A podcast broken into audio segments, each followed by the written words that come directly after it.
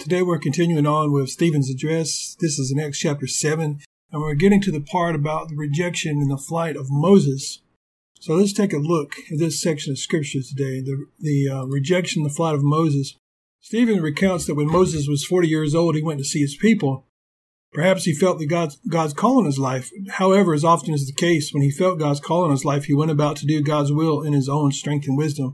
So this teaches us the lesson of you know, many times we're stirred up to do God's will, but we got to remember that we need to do God's will in God's way and according to God's timing and in God's strength. And Moses was going about doing things in his own, in his own way, in his own time, and in his own carnal power.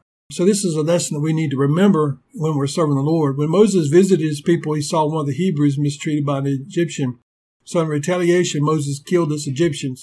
Obviously, that's not the way to go about becoming a deliverer for Israel taking things in his own hands and killing somebody like that.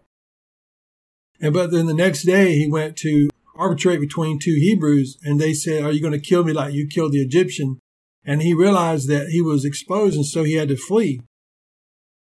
Moses would become the deliverer of God's people, but he attempted to do this in his own strength, what only God could accomplish. As a result, Moses' action led to the death of one man and a rebuke from others. By attempting to perform God's will in his own strength, Moses only brought suffering upon other people, and he also put himself in a dangerous position. This shows us how important it is to always wait upon the Lord and allow the Lord's work to be done in the Lord's way and also in the Lord's time. You see here also the worldly education did not lend itself to giving Moses spiritual wisdom. Moses only knew carnal power and worldly intellectualism at this point in his life, and we see the results of carnal power and the wisdom of the world. It leads to death, suffering, and being put on the back burner. In the beginning, Moses was brave enough to confront and to kill a man, but now he is running for his life. This is what happens when men of God strive to do God's will in their own strength and carnal power. Bravado gets people killed. And I think that it's so important that we stick with the scripture and wait upon the Lord and humble ourselves. Our response should not be protesting or taking political action. Instead, our, our response should be humility, prayer, and asking God to fill us with the Holy Spirit. We need God's wisdom so that we can do God's will in God's way and in God's timing.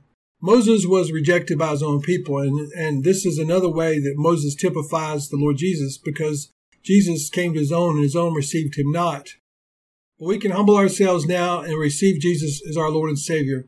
He is our deliverer.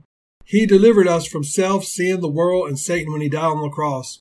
He was buried in a tomb and he rose from the dead on the third day.